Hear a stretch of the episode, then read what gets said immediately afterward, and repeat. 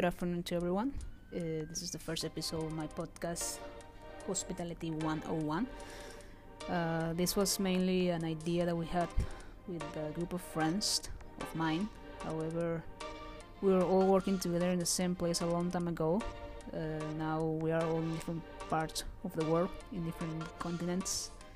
Uh, so obviously we cannot make the podcast together anymore. However, the idea was there, and when we tried to do it, uh, the idea is actually something that it was very appealing to me and for all of us.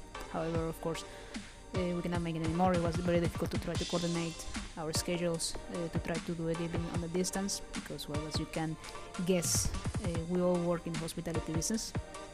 So you know, the idea was there, and I just decided, okay, uh, maybe one day I'm gonna do it myself because uh, I was the one who had done the music and all the tech stuff to to design the, the podcast that time.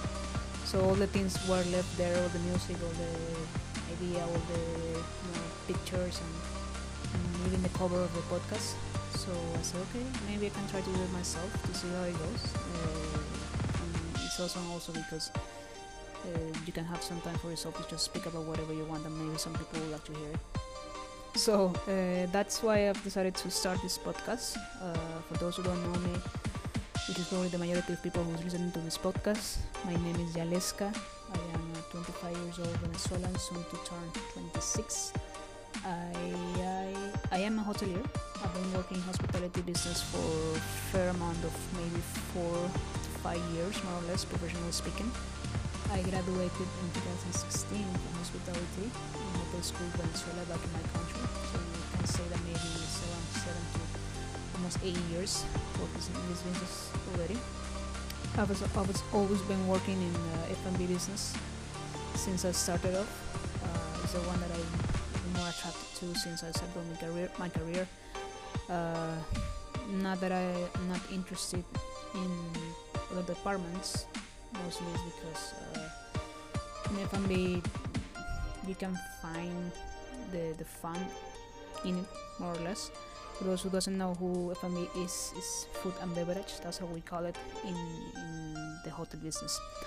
So the reason why I wanted to start this podcast is because well the, the reason why I came the idea with my friends is because we have a bunch of stories uh, that we consider might be interesting to hear for those people that you know fellow fellow hoteliers our fellow colleagues who you know they they obviously might understand our, our, our stories because they probably have lived something similar themselves and for people who has no clue what happens behind the scenes in a hotel they can realize and be witness of how much drama and nonsense you can find actually in the hallways of a hotel when you go back of the house so there's a bunch of stories of stories that I have. Uh, I mean, million of them, if I'm honest with you. Uh, the main reason why I think we have uh, very particular stories is because we have developed ourselves, our professional growth, mainly in the Middle East. Uh, for you guys to know my story a little bit, I graduated, like I said, in 2016 from Hotel School Venezuela uh, back in December 2016. During that time, I was already applying to get an internship in uh, in different places, not just an internship, but uh, just like a work as a outside of Venezuela. as you might know, or you might not know, uh, Venezuela has had a really uh, tough time when it comes to the political and economic situation, not only during that year, which, which was a very specific, a tough and difficult year, but uh, since 1998, more or less, since uh, there was a big political change in the head of the State Department, uh, things got very rough for every Venezuelan and gradually became a very difficult place to live in. So I was, I was convinced that I had to leave my country in order to not not just to fulfill my goals and and and, and dreams and to become that person that I wanted to be uh, but because also I knew that I had to support uh, my family and I knew that uh, by staying in Venezuela I was not going to be able to do that and I, I, I didn't feel like I had to do it because it was like an obligation to support my family. I just did it because uh, it was the right thing to do and I wanted to do it. So that's why I took the decision since early on when I started to study in hospitality uh, to look for a for a job uh, position abroad outside of Venezuela. So I was applying for different places. Uh, mainly, I started to do it uh, through LinkedIn, the web page, and I remember it was through LinkedIn that I found this job position in Marriott. Uh, I, I, honestly don't remember what was the position. I think it was a server position or something like that. And I remember the link that it was in the LinkedIn of uh, page. It directed me at, uh, to the Marriott webpage. It was uh, this webpage where all the job offers were from the Marriott company and of course I discovered a whole new bunch of possibilities to to try to apply for for a job in hospitality business. No? So uh, you know I applied a million times to a million jobs. Obviously I got turned down many times uh, because of my nationality. Uh, I applied for many places in Europe. Uh, however, when you don't have a European passport, it's very difficult for you to to actually get a job uh, in Europe itself. Uh, especially you know with our passport Venezuelan it can cause some controversy, even though back then the the immigration it wasn't uh, that big as it is now. Uh, however, even back then we had some sort of difficulties, but I never gave up. I keep applying. I was convinced that I was going to make it, and eventually, I remember one day I had an interview. I got an email uh, from this. Uh, I think it was the director of F&B. I honestly cannot remember his name, but he was from Ritz Carlton Jumeirah in, um, in Dubai. And I remember he was interviewing me he, for a hostess position, uh, which I had never played a role before in Venezuela. But I was really excited. I said, okay, actually, I nailed the interview, so let's see how it goes. I had no clue what to expect. I had no clue uh, how to behave. Luckily, I was already fluent in English back then, uh, but still, uh, you know, it was the first time I was having an interview in English. It was the first time I was interacting longer than uh, five to ten minutes with a, a English-speaking person in a conversation. So I was always very nervous. I remember I got all suited up. The interview was at six in the morning uh, in my country, probably around 12 or 11 in the morning in Dubai, if I'm not mistaken, or maybe 2 p.m. And it went actually pretty good. I remember uh, you know, the guy was very, very empathic, very friendly, and uh, I think he could see that it was my first interview because he was uh, very friendly with me. And it went well. Uh, actually, at the end of the interview, he offered me the job directly, uh, but then he asked me uh, if I had the, the opportunity to go and take the position directly. And I told him that I was not able to do it because back in that time it was October, my graduation was coming in December, so I was told him that I was looking forward to just uh, graduate first and then I could reach in Dubai. And he obviously said that they needed the position to be covered immediately, so uh, he just apologized and thanked me for the interview and for my time, and then he said that he was not going to continue with the process. So I'm not gonna lie, the beginning was a boomer for me because uh, I was expecting to get a job right away, uh, but I remember the the moment I put the computer down and I put my earphones down, I actually felt kind of good. I said, well, you know, I didn't get the job, but uh, it wasn't because I wasn't good. It was just wasn't because it was a timing schedule thing. So I'm gonna keep trying. I'm gonna keep uh, applying for jobs, and maybe I'm gonna get an offer soon. And I remember uh, for December that year, after or it was the, like actually during the week of my graduation, I got two of two offers, uh, sorry, two interviews for a position.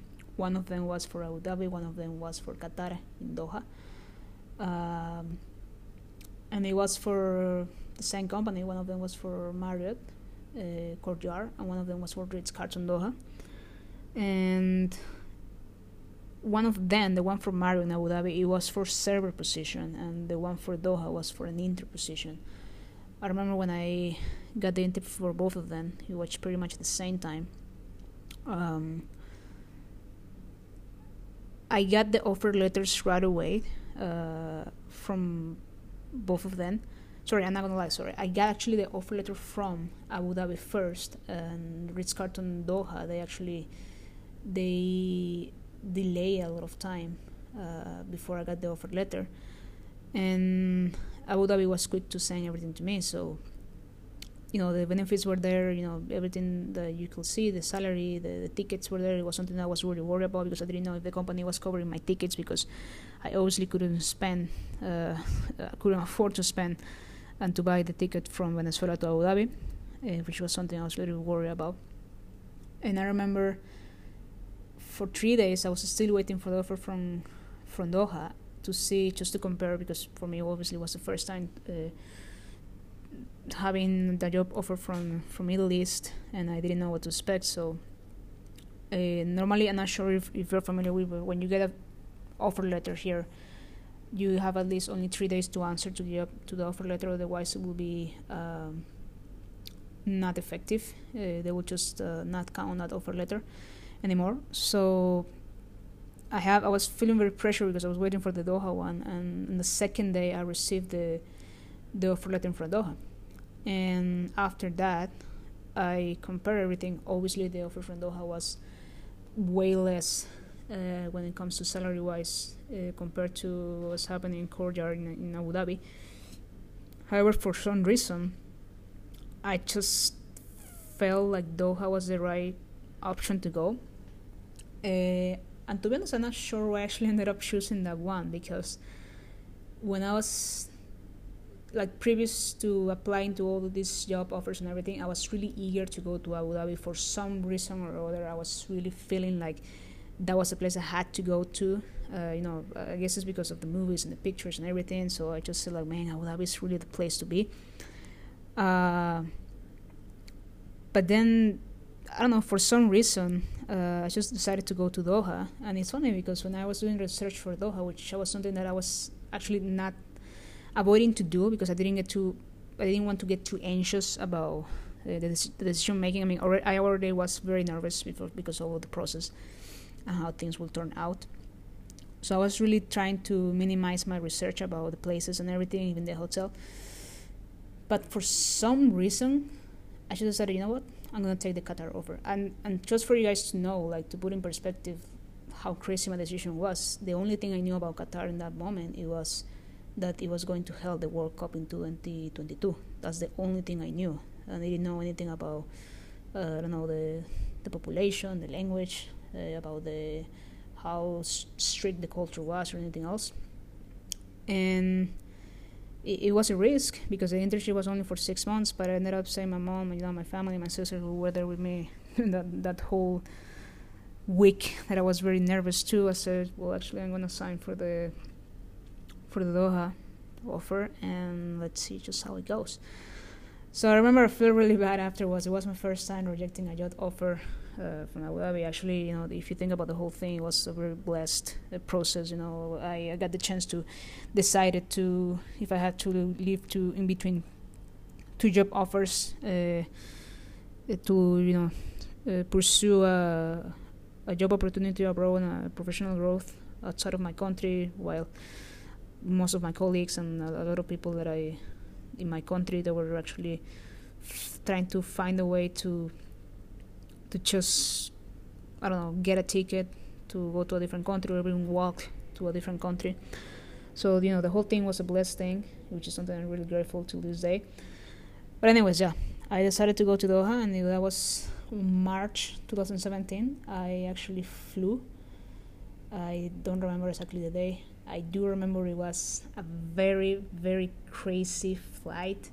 Uh, I mean, first of all, of course, uh, you get very emotional. I didn't want to make my suitcase not because not because I was uh, sad, just because I mean I think it was a little bit sad also for leaving my, my house, but it didn't like hit me from that moment.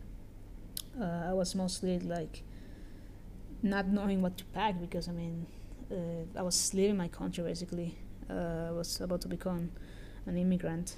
Uh, and I honestly didn't know what to pack. Like, I mean, if I could pack my whole room, I will do it, but uh, I only had one suitcase. So I remember I packed like one night before I was leaving to the capital to go to the airport. Uh, I I don't remember what I packed. I think I mostly packed clothes and which I didn't have much and a uh, couple of boots and yeah, I was good to go. I remember clearly the night before my flight, I was sleeping with my mom, and you know, it, there's a lot of emotions going through your head.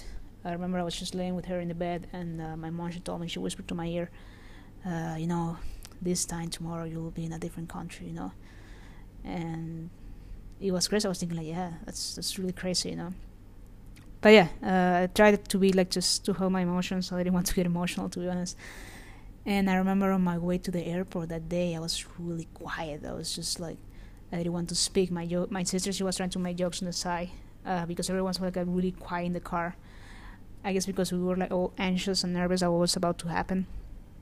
Uh, but I was really quiet. I didn't want to speak. You know, I was like teary eyes under my sun- sunglasses. I was wearing shades that day.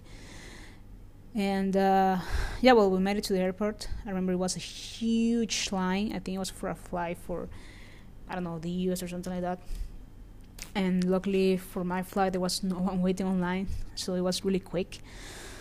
Uh, I remember, you know, the guards asked me, you know, why are you going to Qatar, or you know, those all those, all kind of nonsense nonsense questions. Uh, if anyone has ever traveled to Venezuela, uh, the airport has the worst security in the whole world, and they will try to do all kind of things to you in order for them to get money luckily nothing happened to me and after that uh, I think we ate something in the food court uh, not really sure uh, my dad was there my mom was there my aunt was there too my sister and uh, right after that we got to say goodbye in the right before immigration and it was really tough. I mean, I remember my mom, she didn't, I mean, she was holding tears. My dad also was holding the tears. My sister was also holding tears. Everyone was holding tears, even myself, you know.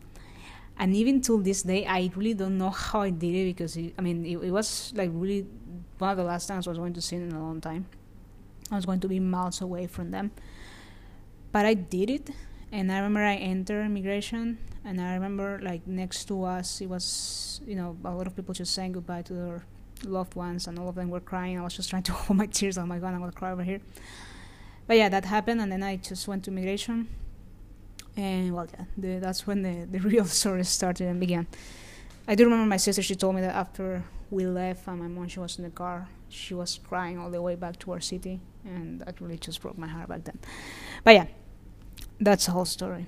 So I get into the plane. I remember I was waiting for my for my flight to to take off and obviously, like everything happened in most of my things in my country, it was a delay of three hours for some reason. I think it was something about the, the fuel or something else.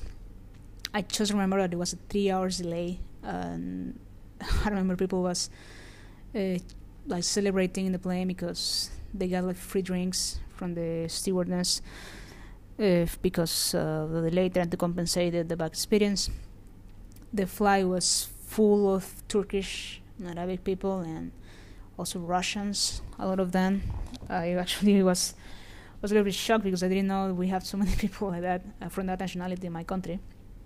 But I remember I was lucky enough to travel with two Venezuelans next to me. They were like young people, really nice people, and we shot all the way through the flight. Uh, finally, we took off after three hours, and I remember I had I tried to sleep through the whole flight. It was a very long flight from Venezuela to Turkey. I think, if, if I'm not mistaken, that was a 12 or 12 to 13 hours flight. Uh, and then obviously, when we landed in Turkey, uh, I was supposed to just make the connection from Turkey to Doha. When we landed there, it was really, really a very chaotic experience. One of the worst memories that I have uh, because obviously because the flight had a delay in Venezuela of three hours, I only had one hour uh, gap time to make the connection from Turkey to Doha.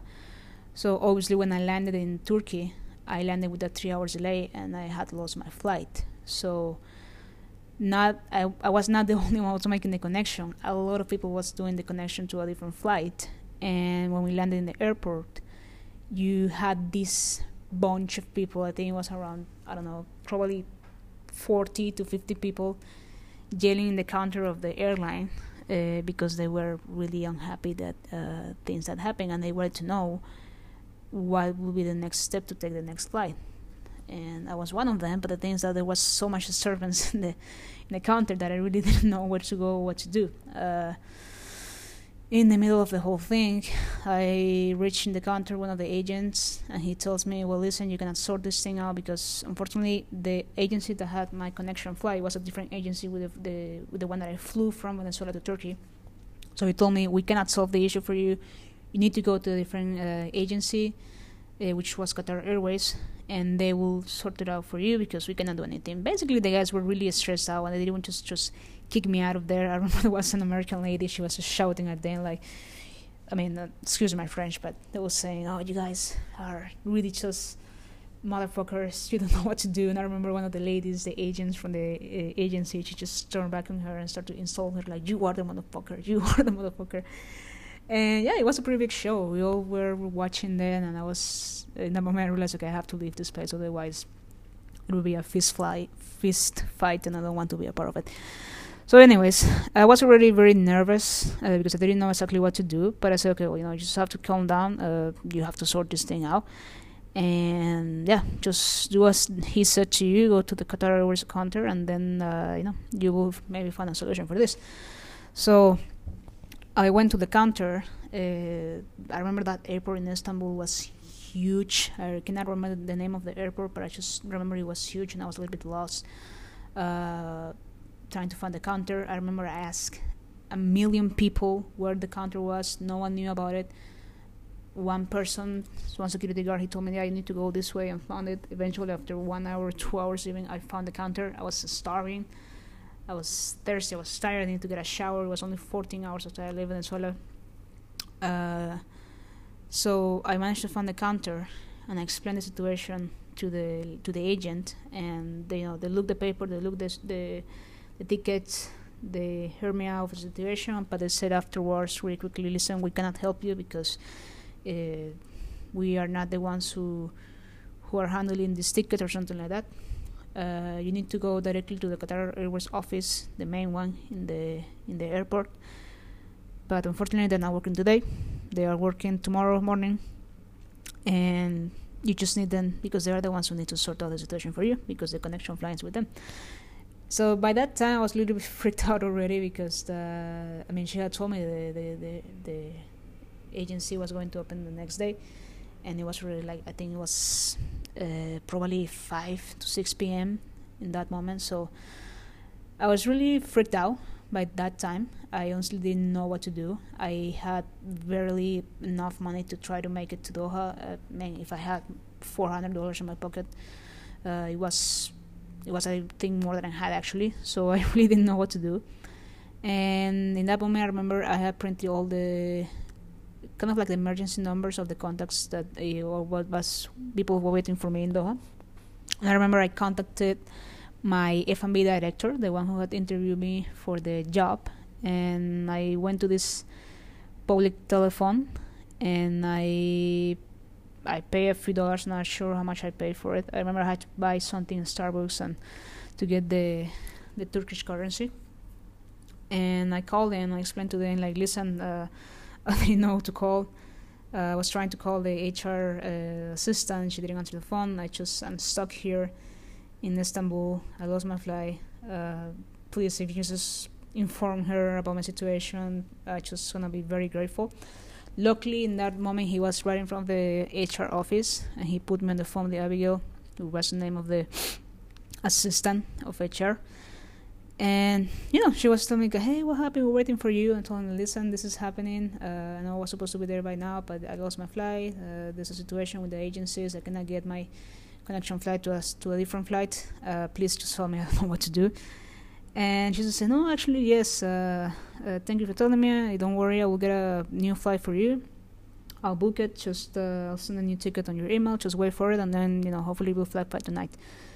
And um, I was very relieved when I heard that. I said, "Okay, she's gonna do it. She's gonna just handle the whole thing, uh, and then just uh, she's gonna deal with it. She's gonna wait for it."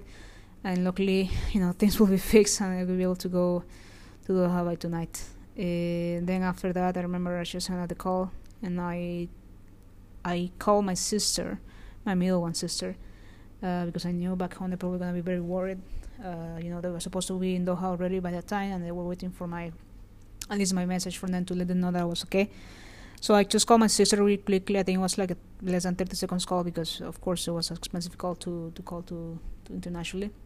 Uh, and I remember I told her, uh, you know, just I'm I'm fine. Like just let them know that I'm okay. I'm in Istanbul. I'm stuck here. I'm trying to get a ticket. Uh, I called the company. and They're trying to help me. Just let them know. Let my mom and my dad know and my family that I'm okay. Uh, I'm here in Istanbul. You know. And I remember I was I don't know my my heart, my my voice was kind of breaking in that moment. I think I was a little bit scared overall. Uh, I remember when I hung up the phone, uh, I was a little bit teary. I was like, no, just okay, everything's gonna be fine. I think it's just like the, I was just overwhelmed by the whole situation. Like, it was the first time for me to try to handle a situation like this. You know, and you're in a different country, in a foreign uh, language. Uh, I mean, everything was a little bit scary, you know, overall. But you know, I just tried to listen, and I remember what uh, the lady from HR told me, like, just okay, relax, I send you a ticket, and that's when why when I, remember I went to this cafe to try to get Wi-Fi because, uh, as, I mean, as you know, most airports in the whole world there's no Wi-Fi, so you have to just uh, pay for it somehow. I sat down and luckily after a few minutes I got the flight ticket from the company and I had a flight from 9 p.m. that day, if I'm not mistaken. So I was arriving in Doha probably like around one in the morning. It was a four hour four hours flight, and I remember I was very tired. I was very hungry. Uh, the reason why I was very hungry is because uh, maybe I mean there's something also that you don't know about me, but uh, I get really motion sickness in the airplanes and maybe mostly like all the things that move like cars and trains and, and buses and everything. So that's why there's someone I try not to eat. So obviously during the flight I didn't eat anything for 12 hours. When I landed I hadn't had the chance to eat anything. Uh, well because first of all was really worried about anything, and I didn't want to eat anything uh, before the flight because I knew I was going to uh, get uh, uh nauseous, maybe vomit. So I just wanted to okay, just want to go home. I want to get there and take a long shower. It was almost one day that I was already out of my country. Um, I just wanted to get there and get some rest. So I was just praying to God by that moment, like God, please just let this flight to be as smooth as possible uh, so I can just land in Doha and everything will be just fine.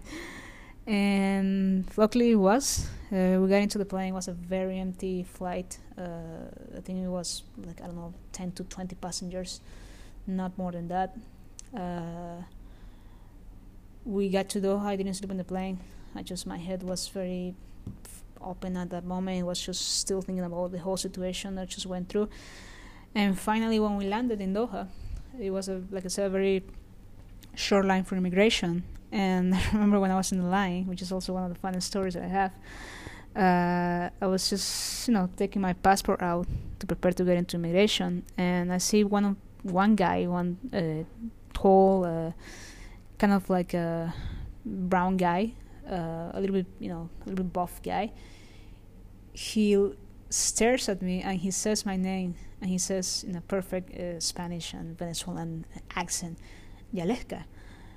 And then I look at him and I remember that uh, in the email that Abigail sent me for the ticket, she had said to me that Eduardo and me, we both lost the flight to get to Doha because we were going the same flight in the same flight from Venezuela to Turkey uh, therefore we both missed the flight. And I said, "Well, who's Eduardo?" Uh, I mean, I didn't know who he was. I thought it was a Portuguese guy because you know normally there's a, and then you give to a Portuguese person.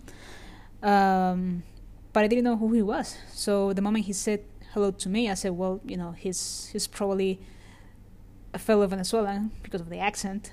And we probably came from the same flight, and we probably went to the same situation. So, as soon as he said to me, Yaleska, I said to him, Eduardo.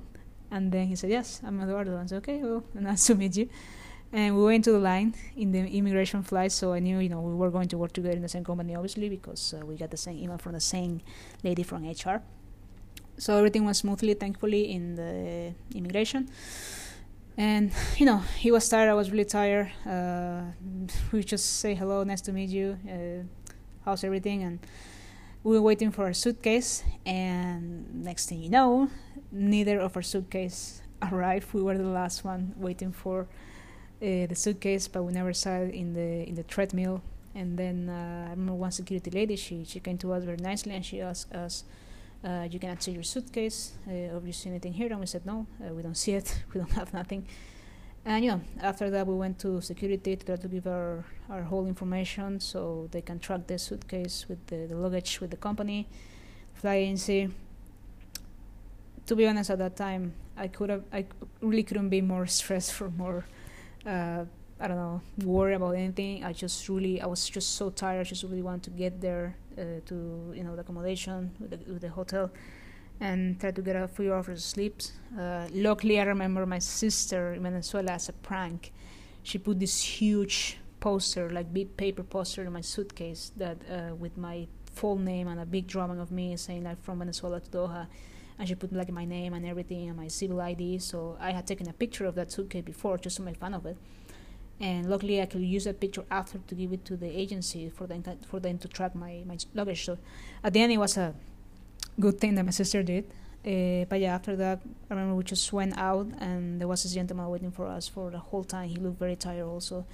His eyes were really red. Uh, it was very late at night. It was almost 2 a.m. in the morning in Doha. They were waiting for us since before, but of course this whole situation had delayed the issue, so we have to get there a little bit later so after that, you know, he was actually very nice with us. Uh, I remember I bought the SIM card to to try to communicate with my my relative. After that, he drove us to he drove us sorry to the accommodation. Uh, Eduardo and myself, in the meantime, were trying to just uh, have a nice conversation. We're talking about a few things. I really don't remember what the conversation about, but I remember I was trying to have a look around the city uh, and the whole uh, landscape to see what I could find. Uh, I remember everything seemed to me, you know, just full of sand and these small houses. And then eventually we got to the accommodation. I remember before that, uh, this gentleman from the company, he was very nice. He even offered us like, uh, "You guys want to buy something in the pharmacy? I don't know. You want to buy, I don't know, uh, soap, toothpaste, a toothbrush?" Because he knew also that we didn't have any luggage with us. So he was trying to like give us everything so we can uh, at least buy a few things. And then I remember he offered to buy some food for us, uh, and he bought me uh, a very nice chicken sandwich that became quickly a favorite of mine as soon as I landed in Doha.